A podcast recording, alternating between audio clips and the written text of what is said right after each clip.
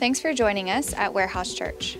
We would love for you to stay connected, and a great way for you to do that is to simply subscribe to this podcast. You can also stay connected throughout the week by checking out our website, warehousechurch.com, or by visiting our Facebook or Instagram pages. From wherever you are listening, we hope that you are encouraged by this week's message.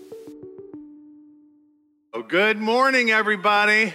So you can see somebody won a Starbucks uh, drink by uh, recommending that song. Had five great songs. Still have four other weeks to go. If you got a good summer song, send them to hello at warehousechurch.com. We will use them uh, in our uh, messages throughout the month. Has some really, really good ones. I have a funny story about that song. It's really, uh, um, I, I, have to tell it short because I, I, could, you know how sometimes you can turn a two minute story into a 15 minute diatribe a little bit, right? When we were kids, we went to the boardwalk every summer. I'd spend our whole summer at the beach. Uh, we called it the shore where we're from, but we'd spend the whole, beach, the whole summer at the beach. And uh, there was a boardwalk there, of course. And right underneath of the big playland, you know, place where you spend $15 to win a $2 doll kind of a thing, one quarter at a time. We found, we saw somebody drop some money one day, and it went right through the little slats of the boardwalk, and we had a brainstorm. We're gonna crawl under the boardwalk, right, and see if there's any money under there. So we took a little bucket, we, we hooked it onto our bathing suit in the back, our OP bathing suit. Somebody even know OP bathing suits, right? Had a little string, hooked it on there. Did an army crawl underneath, took a little shovel with us because it got too, it got too close to the boardwalk. So we had to shovel our way in there. And we came out with like $95 in quarters. So when I think of under the boardwalk, I'm not thinking about hooking up with a girl at the beach, okay? Because that didn't happen. What I'm thinking about is I, I got a hundred bucks in quarters. That's a that's a couple big buckets of quarters. And somebody came out and saw us, and we, we couldn't even get them all up there. Somebody came out and saw us do it. And the next day we went back to get more, they were all gone. Everybody kind of called on to what we did. But that's how I remember under the boardwalk, and I'm sure you were blessed by that story, okay? So, anyway, today's message, I called it this Does your say match your do? Does your say match your do? Today, in professional sports, sometimes in politics, just in our world today, we live in a time where there is so much trash talking. It's unbelievable uh, the way the athletes will kind of talk about each other. And it's really even celebrated. There was a basketball player a few years ago. I read something this week the best trash talkers of all times. Uh, they said the best trash talker of all time in the NBA was a guy named Gary Payton. How many of you heard of Gary Payton before? How many of you don't care? Raise your hand up in the air. Okay, that's good. Gary Payton played, I think he played for Seattle. He played for a couple other teams too towards the end of his career, I believe. He was a trash talking machine. Uh, I'm going to date myself a little bit by the story I want to share. One of the first stories of trash talking in sports happened in 1973. How many of you were alive in 1973? All right. Some of you are going like this, like you're ashamed of it, okay? I get it. I understand. So there was, there was a tennis match that was called Battle of the Sexes. How many of you know what I'm talking about? Battle of the Sexes. A guy named Bobby Riggs, a middle aged 55, and I love that it said middle aged 55 year old man because I am 55, therefore I'm middle aged, which means I'm gonna live to be 110 years old, which is great, right? So Bobby Riggs challenged then Wimbledon champion Billie Jean King, this big tennis match, and it was overhyped and it was, it was just ridiculous, is what it was. If you watch, I think there's a good uh, documentary about this whole thing. Uh, so Bobby Riggs is talking, there's no woman that could ever beat a man in sports, and all the women are going, ah, and all this women empowerment stuff happened, and we won't talk about that. But of course, they winded up playing tennis together. I think it was in Madison Square Gardens, was sold out. She beat him three, three straight sets and absolutely shut up a big doofus uh, trash talking machine. Now, there's a lot of people that say it was set up and the mafia told him. It's funny the stories that come out after it. The mafia told him to lose because they put a lot of money on it. He did wind up losing. He was kind of shamed a little bit. Billie Jean King, women's tennis, la, la, la, la, all that happened. But one of the biggest trash talkers was embarrassed afterwards. And this, I called my message today this Does your say match your do? Right? Uh, we can in the world today let people know, and we do this on Facebook and we do this on social media, and maybe even at work, and maybe even in your neighborhood, or maybe even with somebody who's related to you. Well, I don't do that because I'm a Christian, right? Well, I don't drink because I'm a Christian, which, which I don't understand how that connects. Well, I don't do this because I'm a Christian. We, and sometimes we'll make all these bold statements about our personal belief story in the Lord Jesus Christ, right? Which, what, what, and I'm not saying that they're wrong, but the question I want to ask you is this Does your say match your do? Right? Well, I'm a this and I'm a this and I'm a follower of Jesus. And it's amazing to me all of the division. Listen, it's not just in our country, it's in the church too. I've got a pastor friend of mine in Philadelphia, and we had a real kind of a, a, good debate a couple weeks ago about some things when, when, when all this abortion stuff just started stirring up again. When apparently, allegedly, we'll see what happens, we don't know, but the Supreme Court has already ruled on it and they just haven't started talking about it yet. Now, I'm a pro life person. I believe that life starts at conception and all those things, and I believe it's out of the Bible. And for me, that's not a political statement, that's just the Bible.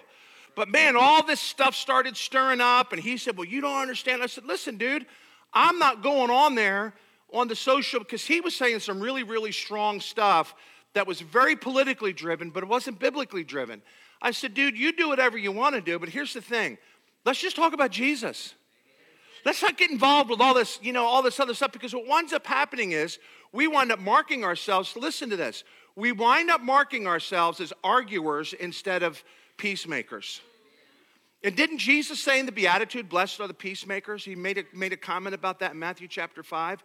So last week, let's just let's just a little bit of review last week. Last week we started off the letter, 1 John chapter 1, by talking about that God wants you and I to believe in his son named Jesus Christ. It's God's will.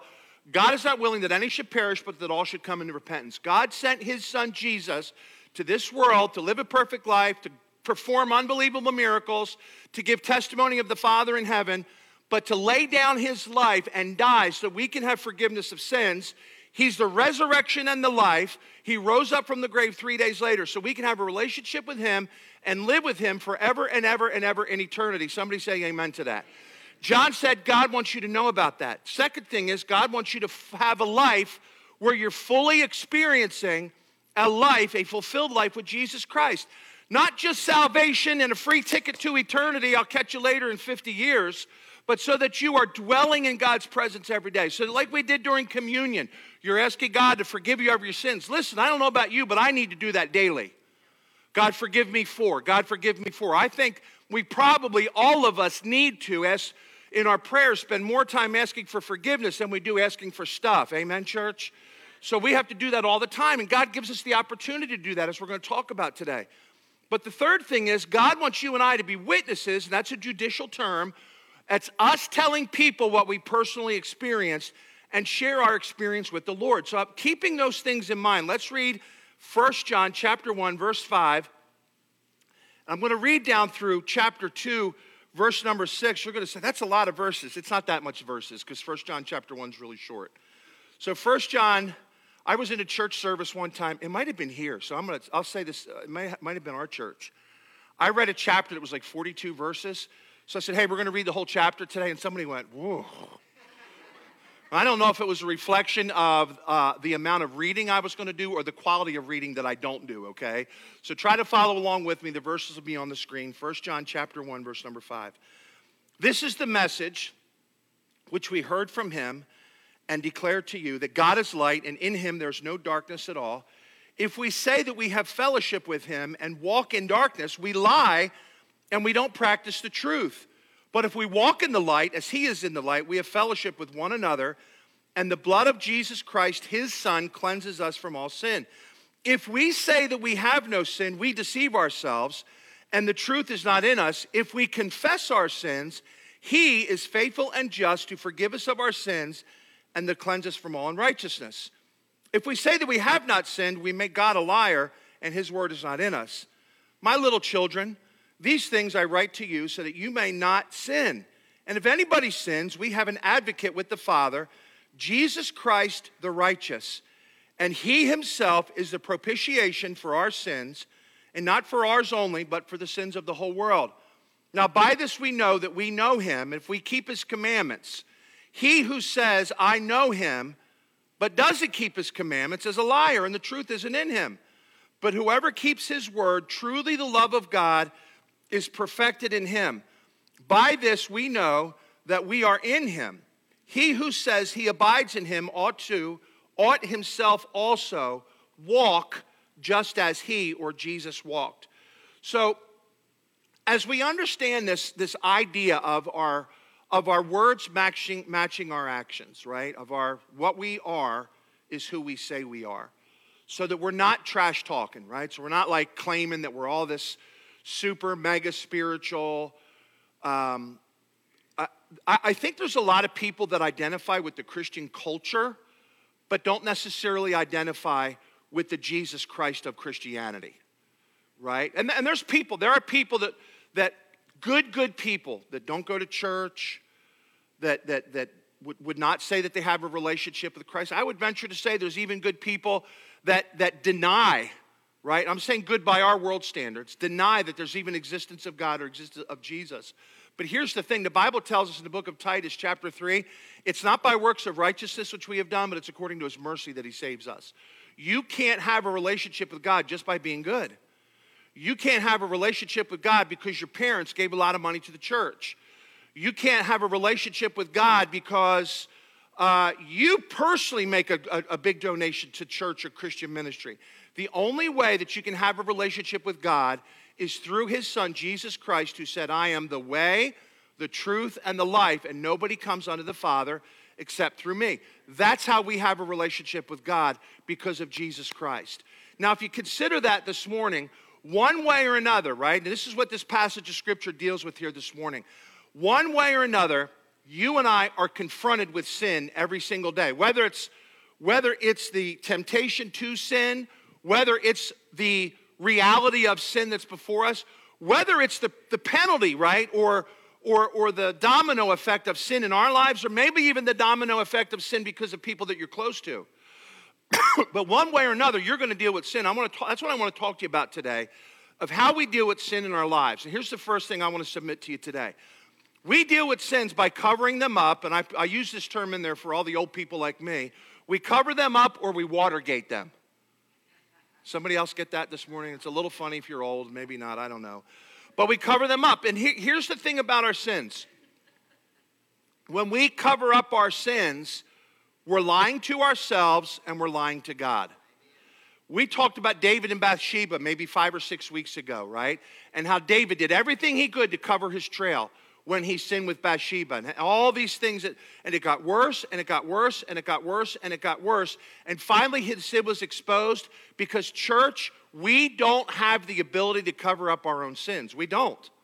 We think that we can sin and get away with it. And, and, and there's, there's, a couple, there's a couple ways we do that. Sometimes we cover our sin by lying to ourselves and God. You know, you could speak something over your life enough where you even start to believe it, even if it's a lie, right? Like you can look in the mirror and say, I'm really skinny, I'm really skinny, I'm really skinny, I'm really skinny, I'm really skinny, and maybe even start to believe that, you know?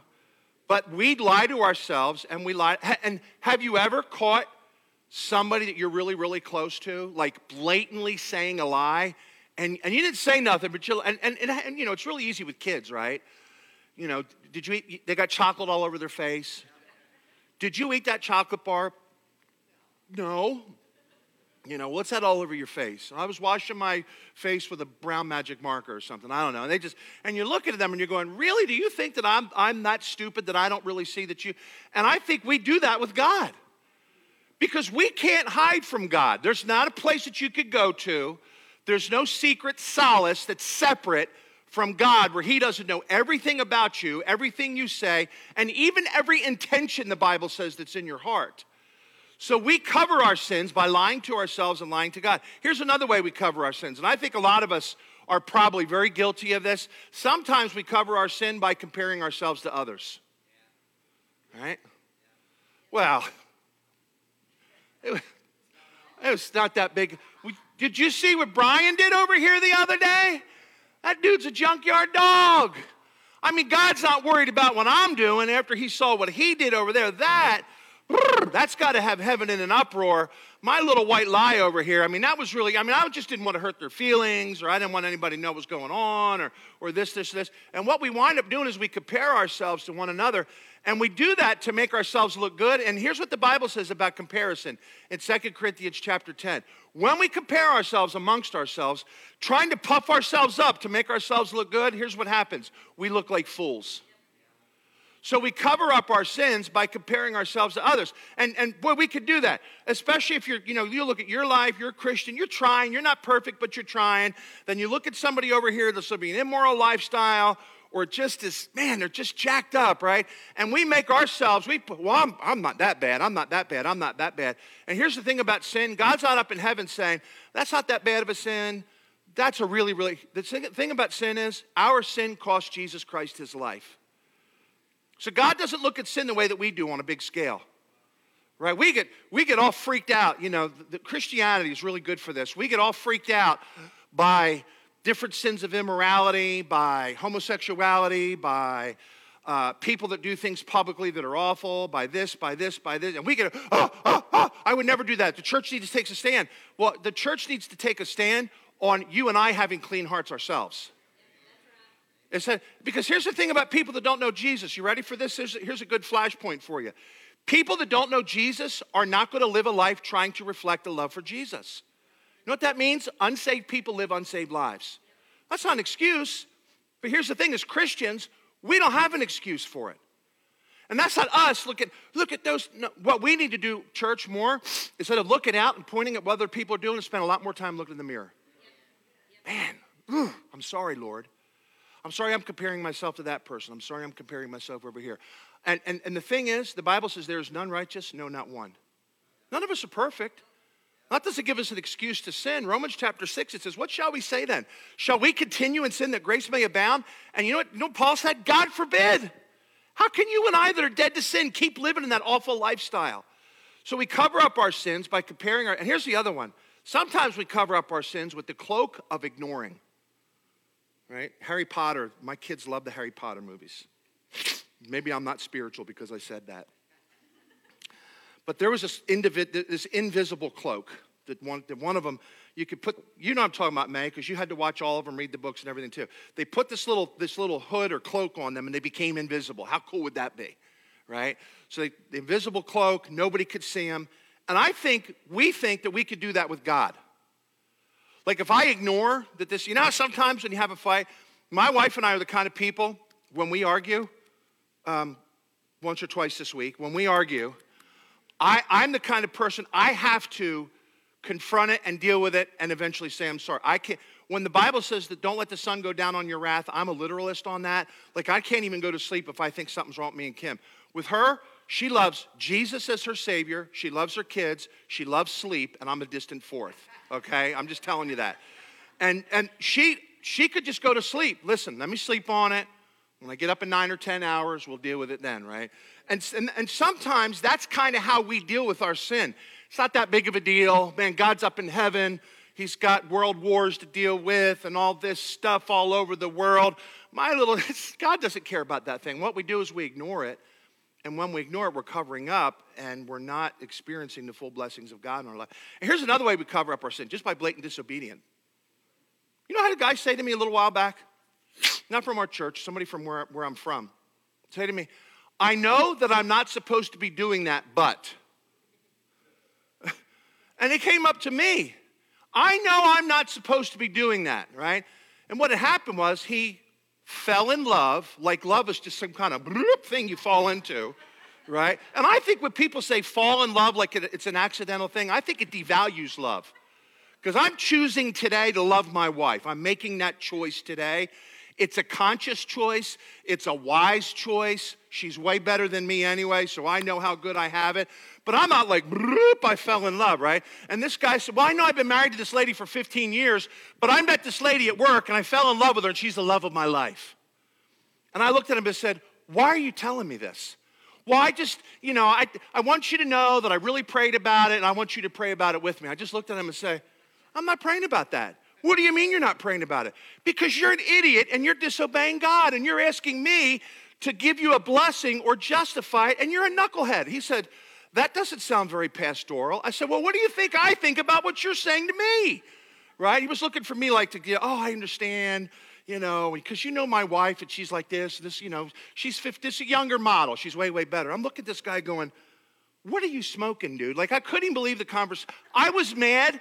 I was mad that he brought it to me thinking that I was going to justify his actions, right?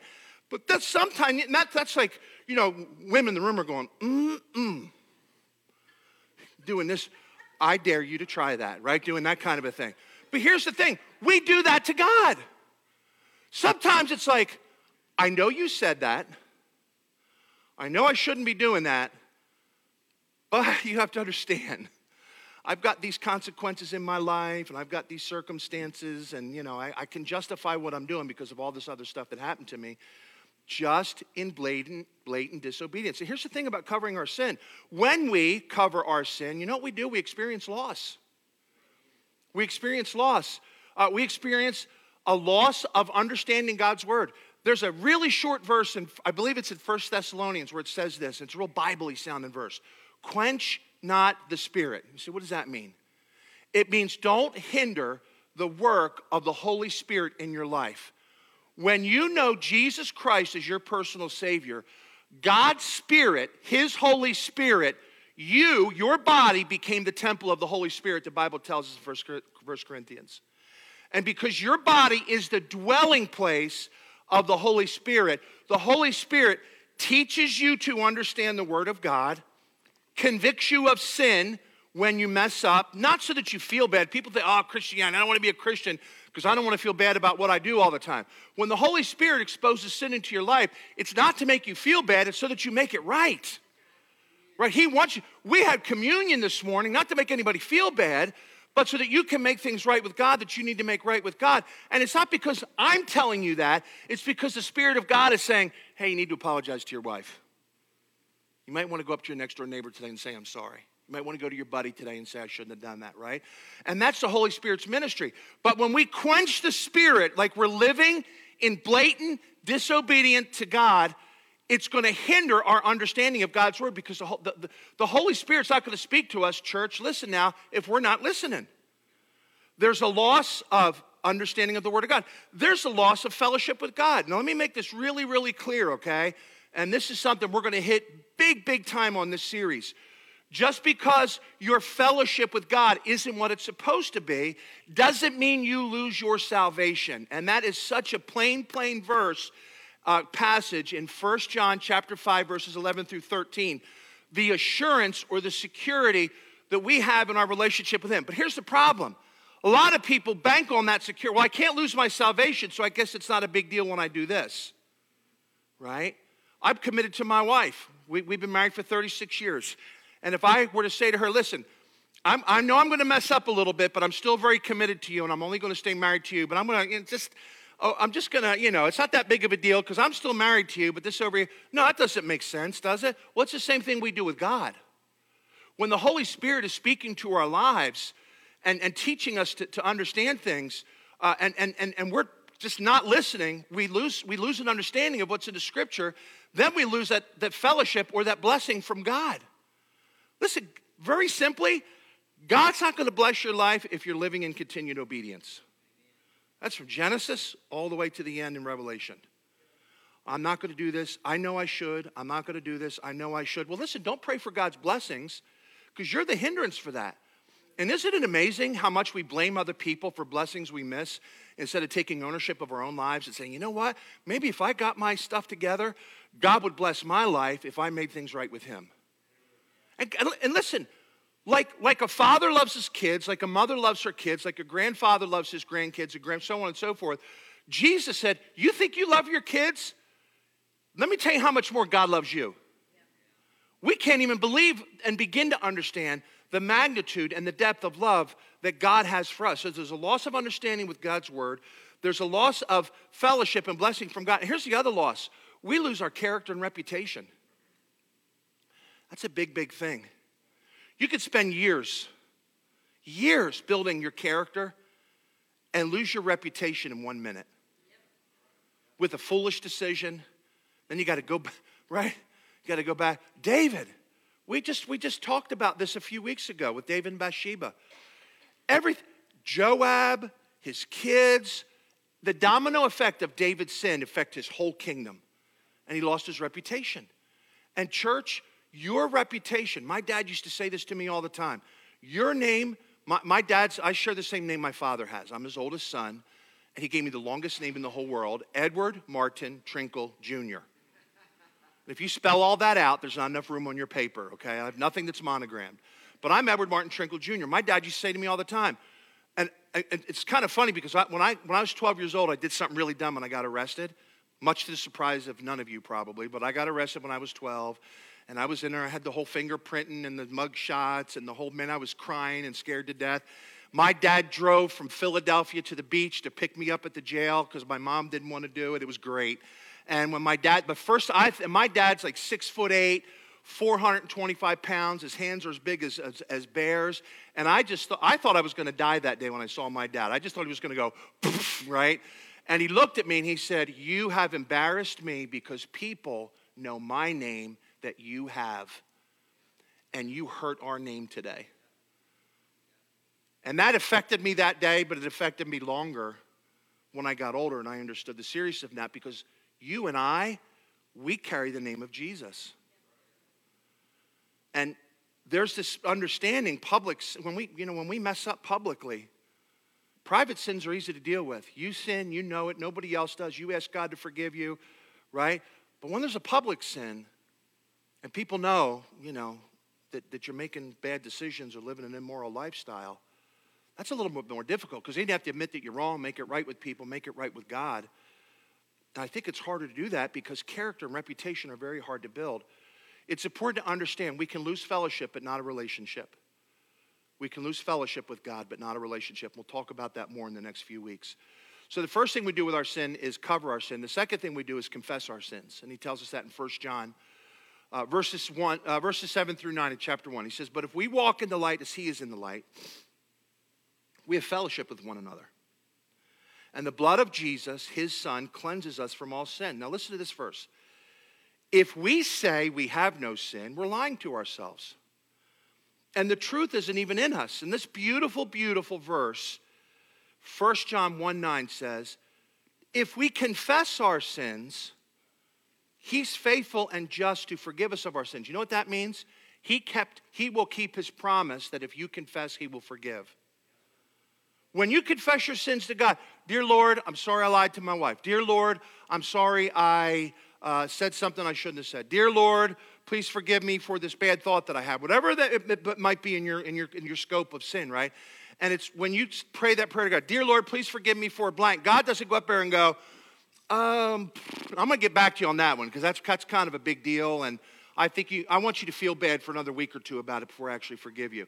No, it's immediate. When you confess your sins, He will forgive you of your sins. And not only does He forgive you, the Bible says He cleanses you from all unrighteousness uh, in verse number nine. And, and, and then he, the, the, Bible talks about here uh, in this passage how He, there's two kind of hard words to un- understand. One word is propitiation, and one word is advocate. Jesus, our propitiation, means this He satisfied God's law when it came to our sin. Sin is a big, big, big deal to God. Now, we don't think it's a big deal because, like, again, we compare ourselves and, yeah, we all lie.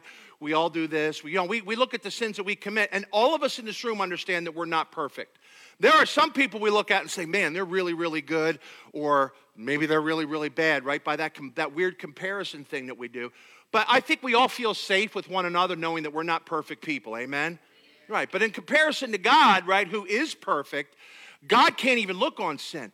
The moment that Jesus was on the cross, and the Bible says that he took every sin that every person ever committed in the whole world in the history of humanity, and he bore that sin. That means that sin was put on Jesus.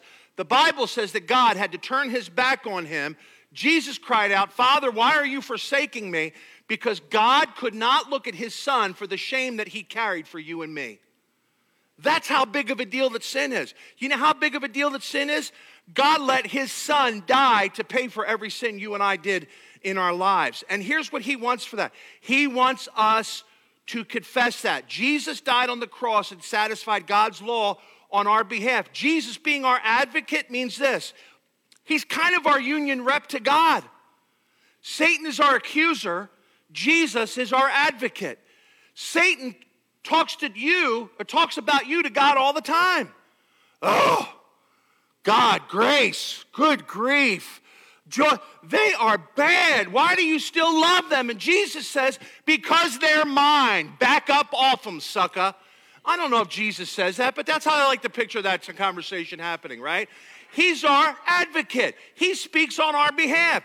Satan, I'm going to MC hammer them because you can't touch this. They're my kids, and you can't mess with them because we're his children. And even though we live in, and we have sin that, that kind of mucks things up sometimes, right? It makes, makes things, com- and sin complicates stuff, doesn't it? Complicates relationships, complicates circumstances, complicates our dreams and visions and stuff like that. And, and what God says is this I'm going to send my son to take care of all that stuff. And Jesus says, because I took care of all that stuff, when you're messed up, I'm going to talk to God. I'm going to remind my Holy Spirit, hey, convict them of that sin so they'll make it right so I can get you back in a place where I want to bless you. That's what Jesus did for us. Psalm 51:10 David prayed, Create in me a clean heart, O God, and renew a steadfast spirit within me. Because here's what happens when we cover up sins in, in Proverbs chapter 28. Proverbs 28, verse 13, it says, He who covers his sins won't prosper. You're not going to live a blessed life if you keep goofing up. You say, Pastor, you sound very judgmental. No, I'm not. I don't judge anybody for anything. I really don't, because I don't have a play, I don't have a platform to judge. But what I can tell you about is this man, I spent some time with the Lord in prayer and I asked for forgiveness and He forgave me. And I can't understand it, but I know God's blessing my life because of it. God wants that for all of us, church. He wants that for all of us. It says this in the second half of that verse. He who covers his sins, they're not going to prosper. But whoever confesses and forsakes them will have mercy. So, God, here's how we deal. All of us are going to deal with sin, either by covering it up or by confessing it, which is what we should do. But here's what here's the ultimate goal of our sin, right? Is for us to conquer our sin. Is for us to conquer our sin. Look at chapter 2 again. My little children, he's not talking to little kids. He's talking to people young in the Lord. He's talking to believers like you and I. My little children, I'm writing these things to you because I don't want you to sin. You say, that's a good thing, right? I want to tell you this week don't sin. Do your best not to sin. When you sin, ask God to forgive you. He says, My little children, I'm writing you these things because I don't want you to sin. But when you do sin, we have an advocate, somebody who speaks on our behalf, our union rep with the Father, Jesus Christ the righteous. And he is the satisfaction of the law, the propitiation for our sins not for our sins only. It's not exclusive for us. We're not better than other people when we're forgiven. He did it for everybody, right?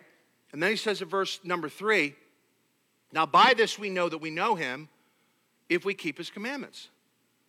Right? So God says, I did this for you so you can have a relationship with me. There ought to be some things in your life that reflect that.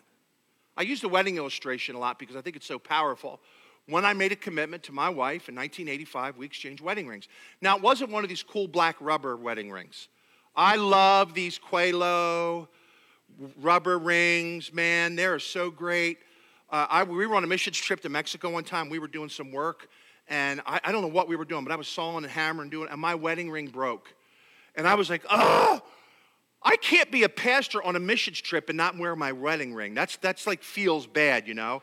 So I went to the marketplace, bought a sterling silver wedding ring that was way too small on me. I got it, barely got it on. Had to cut it off when I got it home. It was purple and all gunky looking afterwards. But I just, I just didn't want my wife to see me get off the airplane with my wedding ring, wedding ring not on. It was one of the few good things I did in my life, right? So I wore that as an outward expression of the relationship I have with her.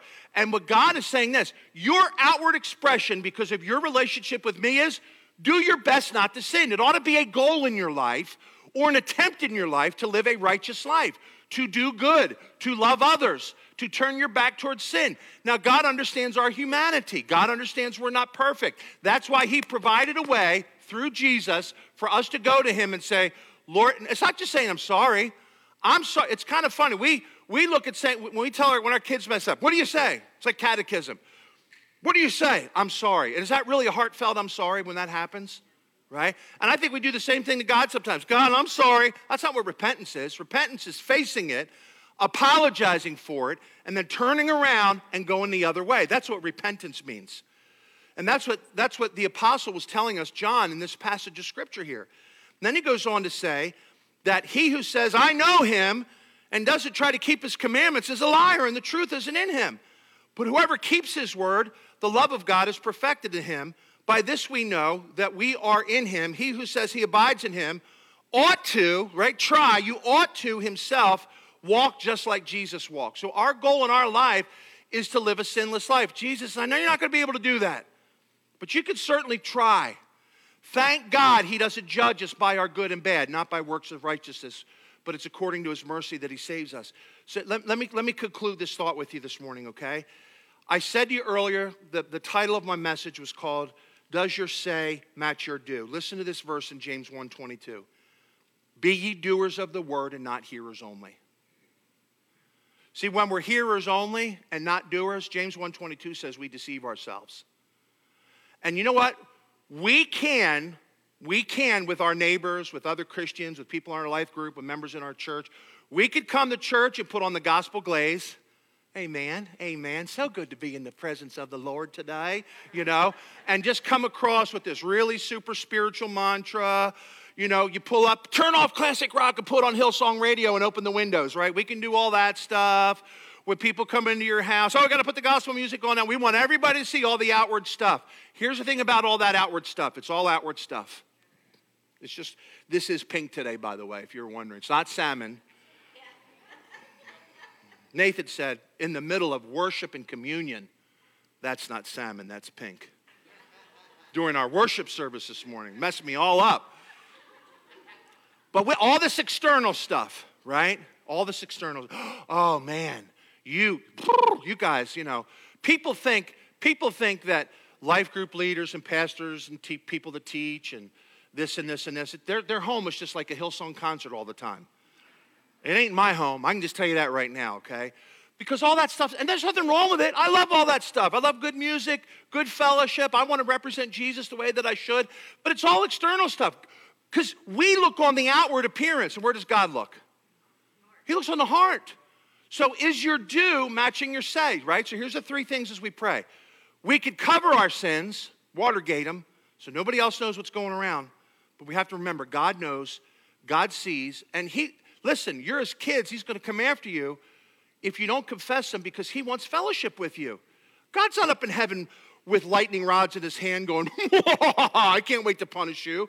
God's up there saying, What do I got to do to get your attention? I want to bless your life, right? We could cover our sins. We need to confess our sins. At church, we need to do that daily.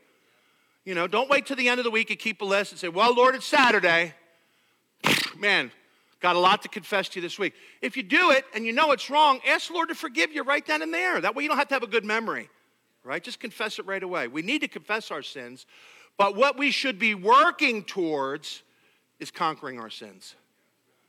Is conquering our sins. I said this a while back, and somebody challenged me after church, and I love that they did. They said, Pastor, you said in church today that you're not being tempted at 55 differently than you were when you were 18. No, I'll tell you why, because Satan knows where I'm weak. He has the best strategy in the whole world to destroy your life, the person sitting next to you, and to destroy my life. He knows. And listen, where I'm weak, you may not be weak. And you might look at that and say, man, what's wrong with you, man? You're, you're jacked up. All of us are jacked up. But Satan knows it. And he's devising a plan, walking around this wor- world, the Bible says, like a roaring lion, seeking whom he may devour. He wants to mess you up because of this, to go before God and say, I told you. The accuser, I told you. And our advocate says, They're mine. Go do your thing somewhere else. He's going to come and undergird you and, and, and convict you to get to that place where you can be blessed again. So you could turn your story into His glory. You're going to deal with sin this week. Don't cover it up. Confess it. And pray that God will give you the Christian character and the spiritual maturity to conquer it too. Amen, church? Let's pray together. Father, we love you. Thank you for this great letter that John wrote to Christians so that we can be mature in you. And Lord, whether we've been saved for two months or 20 years or 50 years, everything that we talked about today, we all need. Because Satan deceives us. He wants to th- us to think the things that we're doing wrong are no big deal. He wants us to think that fellowship with God is, is not that big of a deal. Why is God, you know? And, and what he does to us is the same thing he did to Adam and Eve and wants us to doubt God's word. We know your word is true. We claim it to be true. We know that it's true. We live by its truth. And we know that you said this about truth. The truth sets us free. So, Lord, like we said during communion, like we said during the message today, if there's unconfessed sin in any one of our lives today, that we would take some time and, and, and talk to you, whether we're driving, at home in a quiet moment, and ask you to forgive us of our sins and to cleanse us from all unrighteousness. And then, Father, may we continue that prayer and say, God, help me to be stronger and resist that temptation and put stuff in my life in place of that other stuff so that I can live better for you. So that we can be what John said earlier, what we talked about uh, during communion, so we can be witnesses of what Jesus has done, not only for the world, but what Jesus has done in and through our lives. We are living testimonies and living um, proof that Jesus is alive. Help us to be witnesses this week. Hey, with your heads bowed and eyes closed, I'd just like to pray for you real fast. If you're with us this morning, whether you're online, you can rely, you can respond online by just emailing us at hello at warehousechurch.com. But if you're in our audience this morning, uh, with us here um, this morning, and, and there's some stuff in your life, you just say, you know, Pastor, I could use an encouraging prayer. I got stuff going on and I'm working through it. It's hard, but I could sure use an encouraging prayer this morning. I need to ask God to forgive me of some sins. I've got some stuff I need to make right. I got some stuff I'm going through right now, and I could just use an encouraging prayer this morning. If there's anybody like that in the room this morning, just lift your hand up right where you're sitting, all over the room. God bless you. Every section, hands up everywhere. Father, we love you. You know every hand and every heart that's represented in this room this morning. So, Lord, if, if we need to take some of these steps towards confession and conquering sin, help us to take those steps. If we need to take steps into restoring relationships with each other, Lord, help us to take those steps. If we need to restore our relationship with you, help us spend some time in prayer today. Whether it's a trial or a burden or whatever our, our, our family is carrying with them this morning, Lord, forgive them, deal with them, strengthen them, and let them experience the fullness of your love today. We ask you this in Jesus' name. And everybody with me this morning said that.